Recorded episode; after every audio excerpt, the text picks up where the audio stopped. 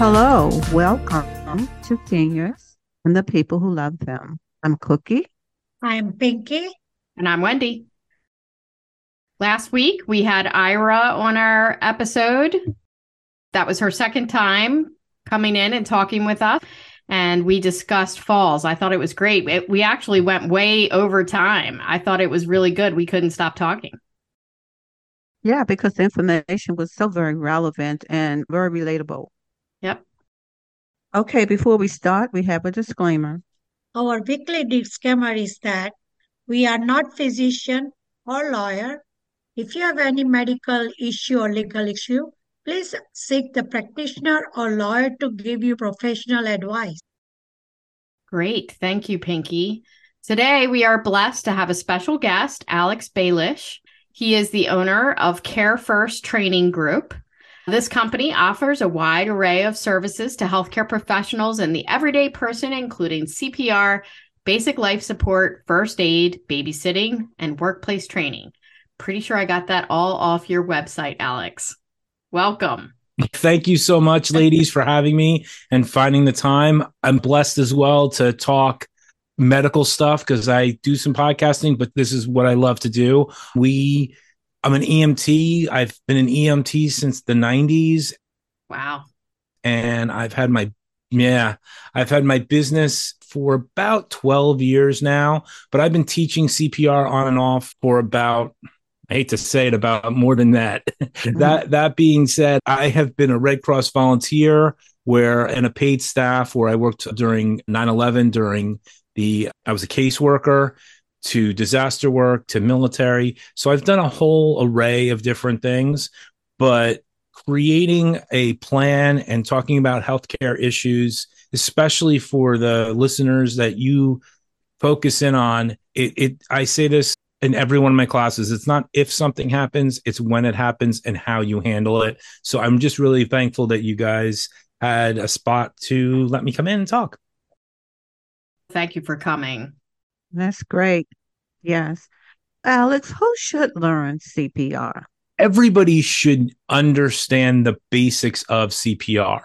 I teach babysitting classes, which sounds like everybody laughs a little bit about that, but those are your first real caregivers, these sixth graders on up. And we teach them first Mm. aid and we teach them CPR all the way up to the other day. I had an 80 year old couple that came in and they said, We want to know what to do if something happens. Now, uh, is that 80 year old person or someone like my daughter who's eight going to perform CPR in the best way possible? Probably not. But having that plan is what it's all about. To answer it, everybody needs to at least know the principles of what CPR and an emergency plan is. Alex, what do you think are the biggest safety risks for seniors? I think there's a couple of things. One is, and I know you've talked about this with your previous guests as well. Seniors is a very ambiguous term. The seniors that we knew when we were kids Uh, were that age and that we don't look like them. and I certainly don't look like those people that I think I did. Well, thank you for that. but maybe we do. We just don't know. You think of a senior, you think of that person that's really old and has can't move and you can't do this, you can't do that.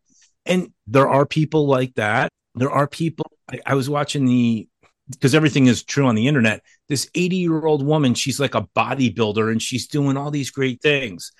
Yeah. In terms of issues, my doctor told me this recently, and I was just really, she's, you are getting a little bit older. and I hate that term because age is a number and mindset is something else. And I really believe that when it comes to seniors, it's slip, trips, fall, making sure you maintain your trying to maintain the lifestyle that you've always had. Now, is there adjustments? Because we make adjustments in our classes all the time. But I know a woman, she has reversed her diabetes. She's reversed her high blood pressure, meaning she's off of her medications in less than two years. Wow. And she doesn't talk about the doctor. You know what she talks about? Her next adventure. That's great. It's me. I tell her all the time. I talk to her about every time I talk about topics, I tell her, let me tell you, this person is amazing and I want to be her because she's gonna she's gonna die when she passes, she's gonna die with a smile on her face. Just she's done everything she could do. And I think that we as a culture are resigning ourselves to I'm getting a little bit older. So we don't do as much. We what the biggest problem is inactivity. Amen. In the mind, body, and soul. Those are the three things that I think are the hardest things. And even doing something like this with a podcast, you're using your mind. You're on top of stuff. And I think that's the thing that that we, look at because I look at elderly and I look at kids in the same light. They're, they have the same problems. They get yelled at by somebody. They get told what to do. They get told what to eat. They get told all this other stuff. And nobody wants to listen to them. And they have a lot of important information. And as you get older, you realize that your elders were a lot smarter than we thought they were. So if we can keep their mind, I think that we're going to be a lot, uh, we're going to be a lot better in this culture because it does take a village, as they like to say. Oh, yeah. Well, you say fall. We just discussed our last episode regarding fall. And as we say earlier, that was a lot of good information that our listener can follow to help them to do the thing as you say, to continue to do the thing that they used to. Because when they're getting a little older, as you say, stop doing activity. And uh, we discussed on our last episode, the continuous keeping the activity is the best thing fall prevention because your muscle is strong, your bone is strong, and you are less risk for the fall. So you are definitely right that keep your mind, soul, everything active will help you on every aspect of the life. Alex, I like what Abraham Lincoln says. It's my mantra. It's not the years in your life, but the life in your years. Amen. Because that is so true. It just comes down to you, you talk about the different risks. I know a company in New Jersey, and they're just people I know, is called Back at Home Safely. And what they do is they go into homes and instead of baby proofing the home, they elderly proof the home, if that's the right word. And I know there's other companies out there. Yeah. But, and I know there's companies in the Maryland area or wherever you're listening to. But the fact is, we we are so worried about baby proofing. That's great. But my grandmother was 98 years old when she passed away. Okay. She lived on her own in Brooklyn, New York by herself till she was 96. Now, we don't know what happened, but she had some kind of syncopal episode. She had a stroke or something like that. We're not really sure. So my, my mom gets a phone call, or my mom would call her every Saturday, and my grandmother wouldn't pick up. So my aunt, who lives there, comes in and she breaks down the door and she runs into the house that's 100,000 degrees because, you know, it has to be 100 degrees, right? And the first words out of my grandmother's mouth to my aunt is, I'm fine. Make sure you get the money out of the freezer. This woman went around the world two times. Wow. Never went in a plane. And she lived on her own after my grandfather died when my mom was in her 20s. And she learned how to be self sufficient. And she's just a tough old broad. And I mean that in the most respectful way.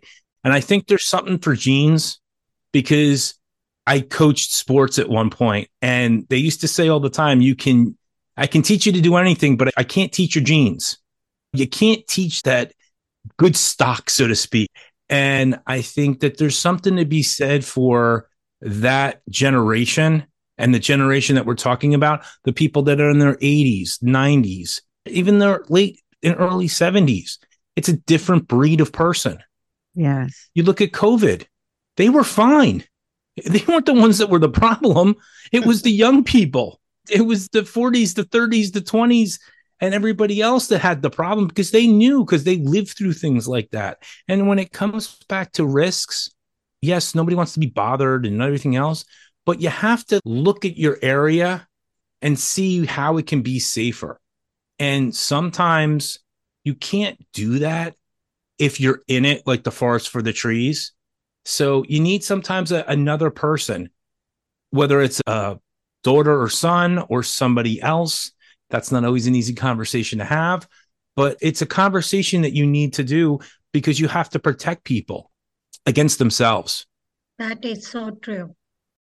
So, Alex, we love acronyms on seniors and the people who love them. I hear a lot of different acronyms with CPR and EMT and safety. So, can you tell us what BLS entails and what it means? That has to be one of the most confusing three letters in the medical field. I agree. Yeah. And I say that not because the letters are confusing, because it stands for basic life support. It's that CPR, there's two types of CPR that you ladies know and some of your listeners know. There's the general public, the community CPR that everybody takes. And I offer that. And that's the bread and butter of my business. We teach the moms, the coaches, the you name it, whoever just wants CPR, as well as the massage therapist and the and whatever. But if you're on that next level, like you ladies are, and some of the other listeners that are out there, EMTs, doctors, nurses, they may need that next level. It's called BLS or basic life support. Where it gets where it gets confusing is it's also called the healthcare provider. Now, there's many major groups that offer this type of class, but the two major ones and the one that we really resonate with is the American Heart Association. You have to think of brands like Coke and Pepsi. They're all soda, but some people like Coke, some people like Pepsi.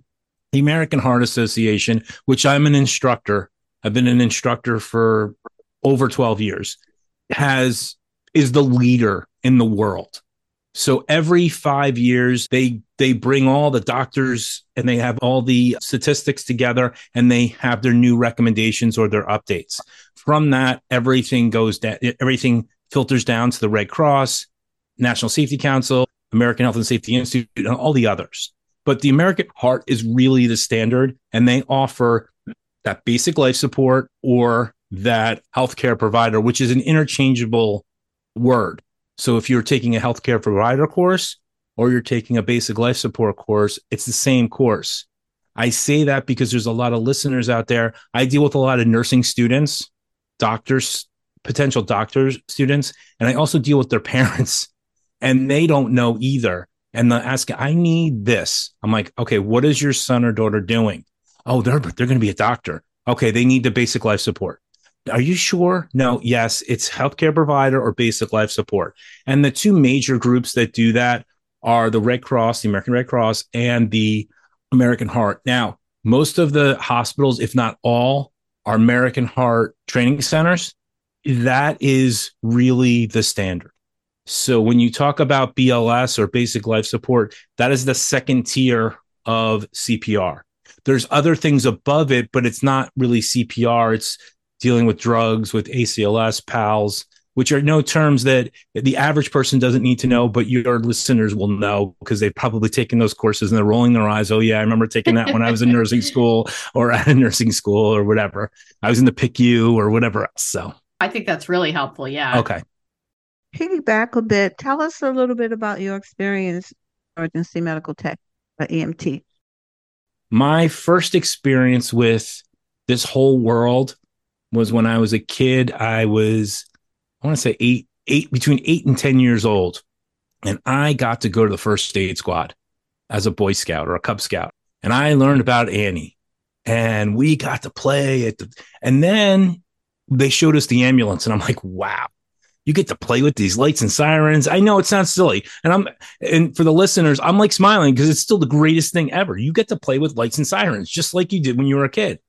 I didn't realize that you could be an EMT or be on the first aid squad as a high schooler. So what I did was I joined right out of high school, graduated in whenever in June and I joined in October and it was the most amazing thing and for people in the New Jersey, they're listening from New Jersey and New York and Pennsylvania. I know there's other states that do this. New Jersey has one of the largest volunteer organizations in the country. I'm on a first aid squad that's been around and we are 24 7 volunteer. And we don't survive from the government. We don't survive from the state. We survive through the donations of our very generous donors in our town. And we are the exception. There's a lot of towns in New Jersey and these other places. They have a handful of members, they have a handful of dollars, and they struggle. I will say this, and I just want to do the pitch for volunteerism no money, no mission, no volunteers. Everybody just assumes you call 911 and somebody's going to show up. And there's a system. And we have a huge problem. As you well know, the medical system is broken. And, you know, I don't know how to fix it. I just know one thing that volunteerism is down. And I, this is my own personal belief, is because people don't find value in being a volunteer. I think COVID really hurt volunteerism too. I think you're right too. Yeah. I think also, though, we were having a problem before COVID put a nail into it. But I think that there's something to be said for people. I ride on a Saturday night once a month. I don't even ride in the town that I'm in anymore. I ride the one I grew up with.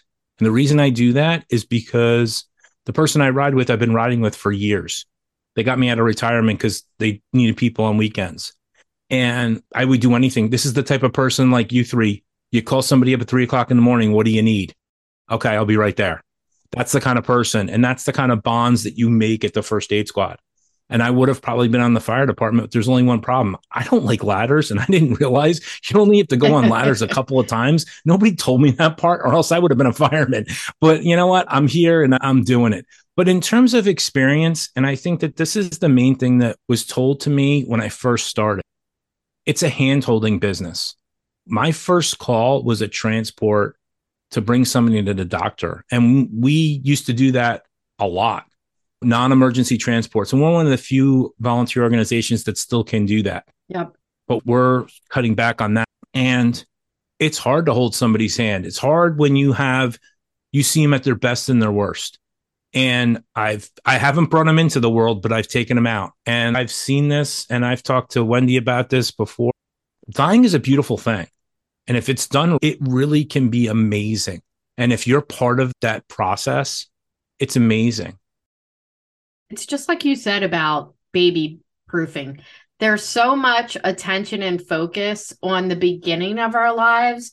And then the end of our lives is just hush and don't talk about it and taboo. But I do feel like the more we talk about it, the more we speak about what our wishes are, what we'd like to see at the end of our lives, the more we embrace that. And not everybody can get to that place.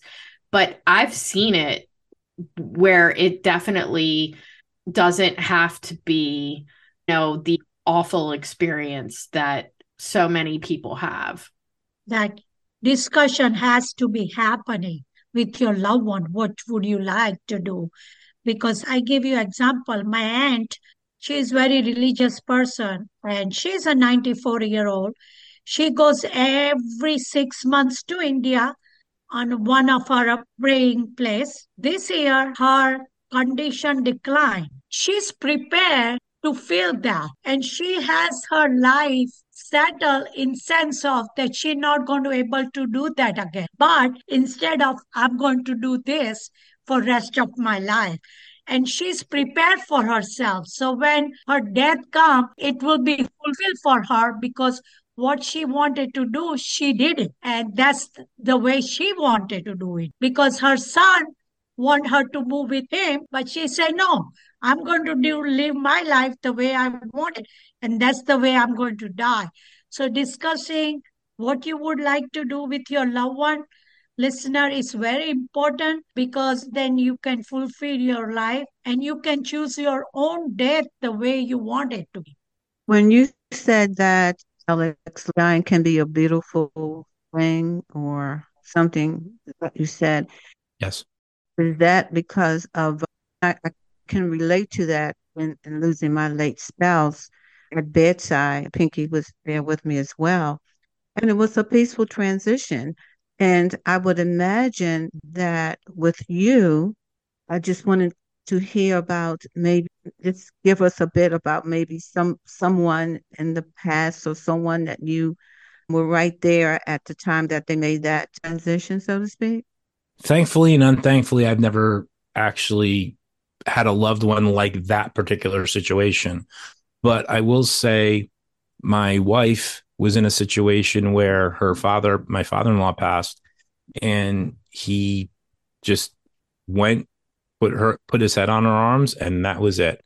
And people that are passing know, and they get their house in order, and they say goodbye. They do all the stuff that they should do, and it's hard. And he could have passed with anybody in his arms. His own wife, he didn't even do it with. And he decided to do that with my wife. And I tell her that all the time. I'm like, he could have chose anybody, but he chose you. And there's something to be said for that.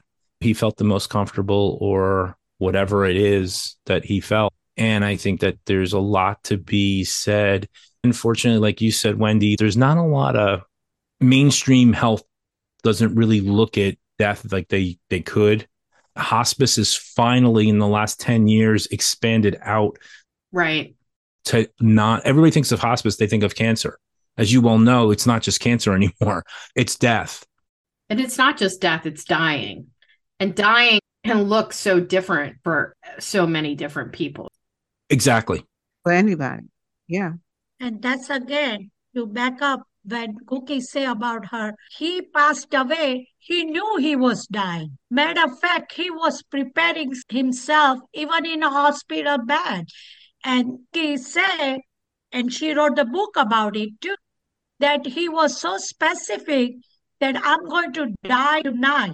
And he was telling us that, oh, if I'm going live tomorrow, I'm going to really piss about it because he knows the time has come I have fulfilled my life and he's going to next journey. And he was ready. So when he passed away, you can see peace on his face. Like it was peaceful for him taking a second journey. So it is important to talk about it, important to make them realize, making them fulfill his life. He know that time was limited Cookie take him to the trip and he enjoy every bit of it.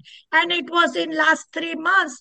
After that, in three months, he went to other journeys. So it is very important to live life fully and make your journey the way you want it.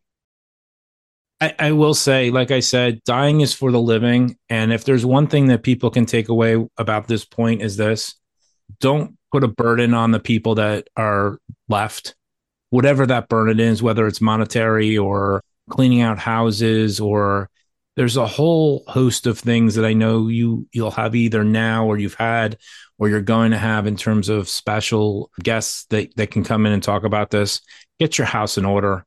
And because once you die, you do wherever you go, upstairs, downstairs, warm food, as I like to say, whatever it is you whatever you believe. And it's the pieces that are left on. When my I grew up in a home that my great grandfather owned, and we had not our stuff, but their stuff and their and extended relative stuff because our house was the family house and everything was like the stash, stash it house.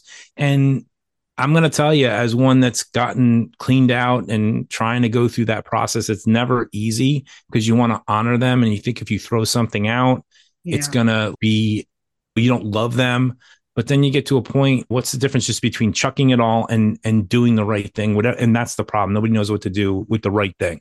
Yeah. You when it comes to experiences i've been in hoarder houses. I've been in the nicest houses in the in our town. They look great inside and great outside and they're a mess inside or vice versa. And the fact is people live the way they live and you're just trying to help them the best way you can. So, one of the things in terms of working in healthcare, we often have to, as soon as they come into the, our particular environments, we have to talk about the most, the medical order for life sustaining treatment option. And because, and you pointed to this, because they are maybe the perception is frail or because they're late in their ages, the idea of performing CPR is just, and I hear it all the time from the medical team. Well, he or she is full code. That is absolutely ridiculous. And it's just an assumption that they think that people should not have CPR if they reach a certain age and if they're healthy. Can you speak to that? I think, yeah, absolutely. I think the biggest problem is this you have 11 systems in your body. If one breaks down, the other 10 have to compensate. You want to have a viable person. You talked about it before, Wendy. We spend so much time for newborns and we don't really do a lot for elderly. And then why is it that we spend more money in the last weeks of somebody's life than we would for the whole life? I think there's, I'm not going to, and this may sound wrong, but I'm in the right company. Sometimes you put the show on, you do the CPR, you make the family happy. It may not be viable. And then there's other times you let them pass. Sometimes it's really important for people to feel like they did everything they could and sometimes that can get in the way of the death and dying experience, but right. you have to try to meet people where they're at. You're not, especially as an EMT, you're not going to be able to change the culture in their family or their household when you're coming in on an emergency visit. So sometimes you have to meet them in the middle. Now, to that point, I know in New Jersey, I'm assuming it's the same in where you folks are in Maryland a do not resuscitate, a DNR, is a prescription. It has to look a certain way. It has to be signed by we a medical a form that has to be. I'm saying it has to be signed. It has. Yeah. there's a whole bunch of things. It has to be. It's in order. Um, yes. because of the fact that people do change their mind. I don't want anything done. My mother's dying. Save her. No. Mm-hmm. Now, also, a do not resuscitate doesn't mean you don't do any medical. Yes, and that is a big myth because I have had many people say, I don't want to be a DNR because what if I'm just choking on something? They won't, right. they'll just let me choke to death. And no. I'm like, no, that's not the way it works. What I tell people, and this is my, if you have a DNR for a family member, tape it to the, tape it to the bed. Or we often say fridge also. I'm just saying, fridge or bed. Yeah. Tape it, if bedridden, tape it to the mm-hmm. bed. Don't want anywhere. Yeah. yeah. The other thing is if and I say this, and maybe this is wrong. I said this to my mom. Your family member is in that state where they're not dying, but they're not they're not alive, but they're not dead, and you don't want to. It's their time. They're an older person. They have that DNR, whatever. I told my mom, just get in the car and drive around a couple times. And I know that may not be legal or whatever, but let them die. And I know that sounds awful because we're medical no, professionals and we're supposed to help. But you know what? Sometimes the best help is letting Nothing. nature take its course. Second, yes. So, and that's what we like in the past experience. We know that our client is best to take other journey. So something like that happened. They always say, walk like a turtle, walk slowly where you are going and that's exactly what you are saying, to take a couple of round of car ride. So that's exactly when we do that. We've been told to walk slowly, go where you're going. Absolutely. And I think that it's a, definitely a journey. And the older you get, you realize how much of a journey it is. So you do the best you can. And you have services like what you guys do for a living. I work with a lot of CNAs and a lot of aides of all kinds. And let me tell you, they do the God's work. They do. They are the best. For not a lot of money. They do it with a smile. And my grandmother, as much as I loved her, she was the biggest pain in the butt in the world. She hated everybody, it seemed like, but she loved Ava. And Ava could do no wrong. I don't know if Ava's still alive, but let me tell you, that woman could get my grandmother to do just about anything. And this is a woman that was bedridden and that at the end and she loved her and that's the one thing that i think yes i know everybody deserves to be paid more but that's a line of work that is so needed and it's such looked upon in so many good and bad ways and it's just yeah I know you guys worked with them and they just don't they just don't do enough great things. You, there's not enough great words for them, I should say. Alex, tell us the benefit of your company hosting workplace safety training. One of the things I love to do is we love to do either presentations at companies or have a workplace safety training where you get certified. And the reason we love it so much is it comes down to that plan. If you have a company and you value your employees, and everybody knows CPR and first aid. If something happens, at least there's somebody that knows something. I love going into companies that have young kids, parents that have young kids. Why? Because one, they want to know it. Plus, if they're playing sports, they get the CPR first aid card. They're good for the they're good for coaching as well as good for their family. You're I know one thing about nurses. You're like the Marines. Are you ever not a nurse? No, you're always a nurse. And that's the thing about training. If I train you today in your office, that's something that you can give to your family, your friends, because the statistics say less than 20%, I believe, of the country is CPR certified. And the more people that actually understand that plan, the better off it is. Because I know you've probably taken CPR a couple of times in your day. Just a couple. Just a couple. If we added them all up, and every time you think about going to do a CPR class, you probably roll your eyes. It's oh, geez, I got to do a CPR class.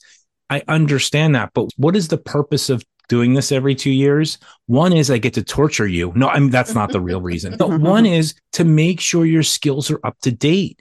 Because the fact is, if you go to an ER right now, they do awful CPR. If you go anywhere, they do awful CPR. It's not because they're not trained well, it's the emotion of the situation. And also, if you haven't done it, like we were in a situation where we did it pretty frequently. We had a lot of codes and that's the thing. You got I got much better at running the codes. I got much calmer. I knew how to handle it, but that was because we got used to doing it. But if you haven't done it, yeah, I've seen some bad CPR. And that's what this comes down to. It's practice. The only reason I'm really good at teaching or doing CPR is because I teach. And it's not because I'm an instructor. I teach almost every day. Right. I'm either really good or I'm really bad and I'm just giving people bad advice. I hope it's the 1st mm-hmm. And that's why when you talk about a workplace, everybody wants a team building exercise, right? Mm-hmm. This is the mm-hmm. ultimate team building exercise when mm-hmm. you get the AED. One of the things that we talk about is team dynamic. Every single one of you have strengths and weaknesses. It's about putting people in positions to be successful, whether you're in a medical situation, a business situation, or a family situation. You always have that one person that gets in there and does it. You always have that other person that runs away. And you always have that one other person that freezes and doesn't do anything. I don't need the people that freeze. Get out of my way. Either you do something or you run. And that's what it comes down to. And I know Wendy and I have talked before. We have a group of friends that are non medical friends. And we have this unwritten conversation like, yeah, you won't do it that. You're just going to do this and this because right. the other ways doesn't work. Because I mean, at the end of the day, either either blank or get off the pot, and that's what it comes down to. And I'm still working on it. I'm I still get I still I don't do C I haven't done CPR in a long time. I'm back on the first aid squad and it's not one of those things I'm looking forward to doing. But you hope that people will take the skills that they get from these classes and they put it into their life. So if they could be the only one that's CPR certified in their family by taking a class at the workplace. And at the end of the day, there's two types of people that need it and the people that want it and you want those people that want it but the people that need it you want them because as a cpr instructor i have to deal with people like yourselves that are experienced. And also i might have a new nurse that's never taken it before or that just came out of nursing school. And i have to be able to relate to both of you and make you both feel like you're special. I'm in social work and i can't ever remember a time working in healthcare that I was allowed to be a part of a CPR class. I'm a, I'm gonna be perfectly honest with you. The last time I had um, a CPR instruct had CPR instruction was when I worked for the telephone company, and that was many days ago. But what's so interesting to me now and watching TV, I know when he's going to go back to this point. I was listening and they said you no longer do mouth to mouth. All you need to do is chest compressions, and, and that's changed, correct? What they did was they looked at the statistics. And what they found was years ago, as many of we used to have the big Annies and they had the tapes. Remember the old tapes? And you had to do the tapes. And if you did the tape wrong, what happened? You had to redo it. And the class was two days. And back then we used to use the ABCs, which was airway, breathing, and circulation. And probably right when I came back to start teaching about 15 years, 12 years ago, they changed it to CAB, which is compressions, airway, breathing. And the reason being is they realized that by pressing on the chest and squeezing that heart and causing everything to go around through the four chambers and creating that's what we're trying to do. And they also realized that there's pockets of oxygen in your body. So you take that and you throw it on top of the fact that doing mouth to mouth is not exactly the cleanest thing in the world. We've got right at right before that you had things like AIDS and all sorts of diseases that were going around. People didn't want to have disease. You might not have a mask. And they just decided that we're going to endorse hands only CPR. Now, to get a CPR card, you must know how to use the mask. And one of the things that I do in my classes is I give out a keychain mask. It's part of the class. And I do it for a couple of reasons. And I'm going to, I think I have one with me. Yeah, it's got the 30 and 2 right on it. And it's got our number on it and everything else. And it just goes right over their face. And what I tell people all the time is if you use it, give me a call. I'll give you a new one. So a couple of weeks ago, I'm at the first aid squad, and one of the high schoolers had said, Hey, I need a new mask. I'm like, What do you mean? Would you lose it? He said, No, I used it. He was at a, he was working at Old Navy where he lives, and someone went down and he used the face shield. Now, did he have to use the face shield? No, he felt comfortable using the face shield. That's good. And that's a great step, regardless of the fact that if it was a save or not, it's a matter of acting. So, my question, and this is can be a sensitive topic to talk about. Many people watch Grey's Anatomy. And oh, medical boy. shows in general just drive me insane because of the medical inaccuracies. There's medical inaccuracies in, in movies in and shows. I don't believe it. I've been rewatching Emergency Room ER. Yeah. That show was actually pretty good. But I feel like the shows these days, I like watch five minutes and I can't. I have to turn it off. Well, I want to know where they get the central casting doctors and nurses because I don't usually see them all at once. But yeah. that's a whole nother issue. That's a different right. topic. There's a lot of doctors around in those shows, not like real life where you have to dig a doctor up. I'm just really short for my weight. I'm telling you, I keep telling my doctor I'm just short for my weight and I just want to give her a challenge. But I know I need to lose a couple of pounds, but geez, could they be any more chiseled? I'm yeah. sorry, I digress. That's okay. So, so my question is we see healthcare professionals perform CPR and it lasts about 120 seconds and the patient quickly revives and is perfectly fine. And we see this in Hollywood too. It's not just medical shows. And unfortunately, it's like a lot of things, just CSI and things like that. I think it gives the typical American person the wrong idea about CPR. And the reality, in my experience, especially for senior citizens, is very different. What do you think about that, Alex? I'm going to tell you right now, my wife loves Grey's Anatomy. she loves it. She's a teacher. She loves it. And the only reason I watch Grey's Anatomy is because I want to spend time with my wife. Yeah. I wait, she had me at she I was like starting to watch it and there's a lot of drama between the people and it's funny mm-hmm. it's all that. They lost me when they made the 3D printed heart or something like that. But I will say that I will say this.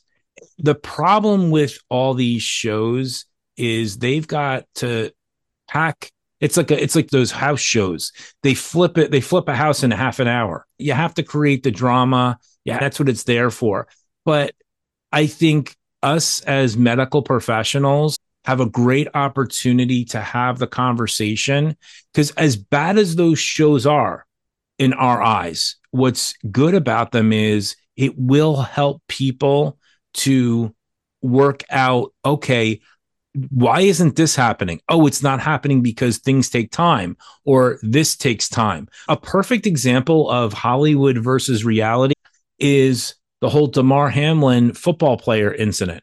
And it comes down to, for those of you that don't know, Damar Hamlin is a football player on the Buffalo Bills on Monday Night Football. He had a cardiac arrest. Yep. He's alive today. Why did that mm-hmm. happen? One, it wasn't a true cardiac arrest, meaning that it wasn't he was healthy as a horse. He's healthier than anybody. Two, he it was a witnessed arrest. Three, they put the AED on him right away. Yep, they probably had that on within minutes. He went to a great yeah. hospital. And you know what the fifth one is? He was really lucky. Now, mm. let's go back for a second. Yeah, his was caused by a uh, hit. Blunt trauma. Blunt yes. trauma. Blunt yes. trauma. Now, let's just rewind back to the 1990s and the time of this podcast is during March Madness. And mm. there was a player that went down in the NCAA's, Len Bias. He goes down on the floor, and the doctors didn't put the AED on him because they didn't want to show that on national TV. Now, he had more medical problems than what happened to Damar Hamlin. But then you have that incident, and then you fast forward to a couple of years ago with the European Championships where someone went down and they performed CPR and put the AED on them on the field in London. So my point being is just like your healthcare has evolved, the perception of how to use these tools for public has evolved so that people, when you go back to that workplace training, I've gotten more phone calls from coaches, from other businesses, things like that, because of that Damar Hamlin incident to the point where Damar Hamlin's actually working with the American Heart Association on a campaign to get more people CPR certified. So there's a bigger picture that I think is a really great picture that people need to look at. So when you talk about the shows, I remember, and I know you ladies can remember MASH. Oh, they would yeah. press yeah. three times every time they'd bend their arms and the guy would come back every single time. and then you look at the show ER when mm-hmm. back in the 90s, and that was, I was all in. That was my I know show. how to do a chest tube. They put so many darn chest tubes in. I definitely felt like I could have intubated somebody after that. Oh, but I got to tell you, it was pretty good. Yeah. And the reason it was good was they got the people, the experts in there now, can you make it exactly perfect? Of course not. People don't watch Grey's Anatomy for the uh, the medical part. They're looking at for the eye candy. Yeah. I'm reading it for the article, so to speak, if you want to if you want to look at it that way. I just think people like yourselves and people like me that are in the medical field, you talk to people, I don't care what aspect of the medical field you are. It's about getting awareness out of whatever you're doing, whether it's CPR, first aid, AED, and talking to people and getting them pumped up enough that they want to know more. Yeah, I think that's great. When you had told me you were starting a podcast on senior issues or senior topics, I think it's great because one, like we said before, a, what is a senior? That's a great definition. For you. Yeah. It's getting close to home these days. no, but I mean that we think of a senior as that that little old lady that has the that's knitting mm-hmm. for that doesn't do whatever. I'm a senior and I dance three nights a week. I I don't even I don't even buy into and you already touched on that. I don't even buy into it. I don't buy into I will never buy into it. I'm just going to be me and enjoy life. And you know what? It's about that. It's about enjoying your life and when we when I talked to you about this, I, w- I was so excited because there's so many great topics out there. And if this podcast can touch one either senior or family member of a senior or a company, because you could do this with a company. Because as you well know, and I know you've probably talked to us in your podcast, as as much as there's a senior problem taking care of seniors, a caregiver problem that's even bigger. My my wife had to caregive a little bit for my mother-in-law and I know my sister has and that's what we do. There's families that that's what they do. And and that takes such a toll. How many times have you seen the spouse look worse than the person that's yep. dying?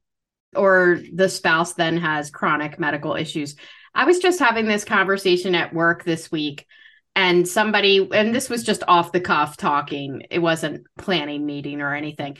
And people were saying the answer to our healthcare crisis and our long-term care crisis is that family should just take care of people. That's not right either.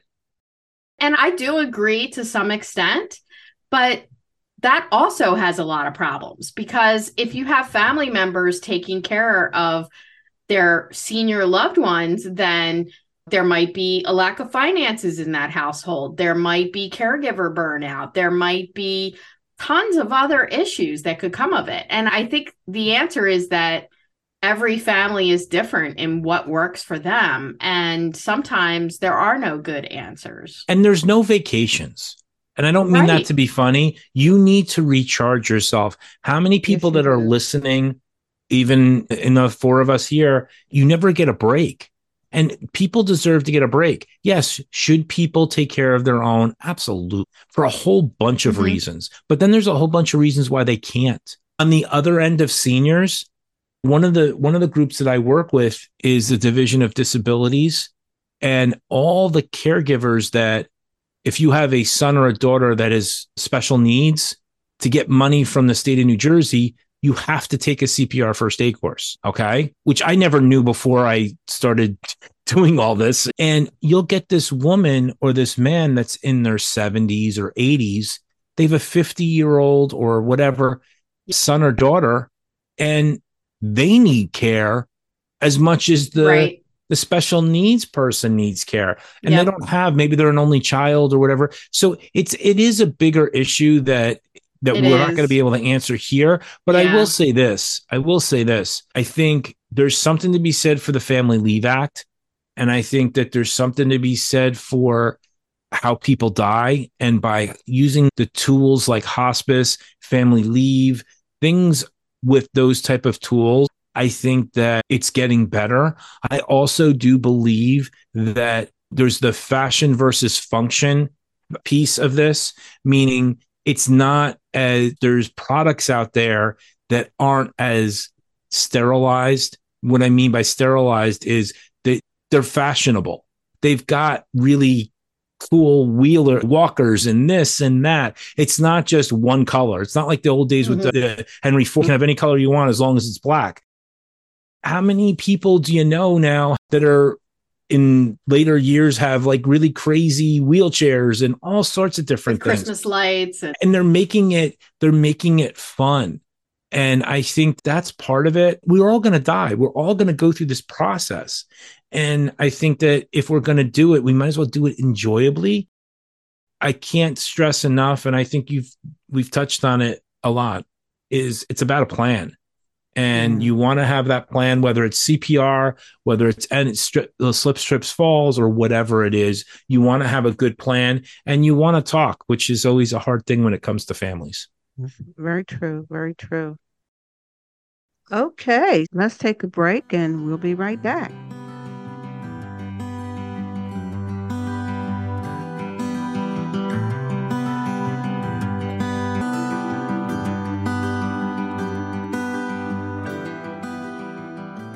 Okay, welcome back. So this is the time that I'm going to see some medical terminology. So first one is ADR, adverse drug reaction. Aruric, A-R-U-R-I-C, aruric, not producing urine. A-N-E-D, alive, no evidence of disease. You go. In other words, when patient goes to emergency alive with no evidence of disease, and that's called ANED. ADH, anti-diet hormone, CDE, complete dental or, or oral evaluation.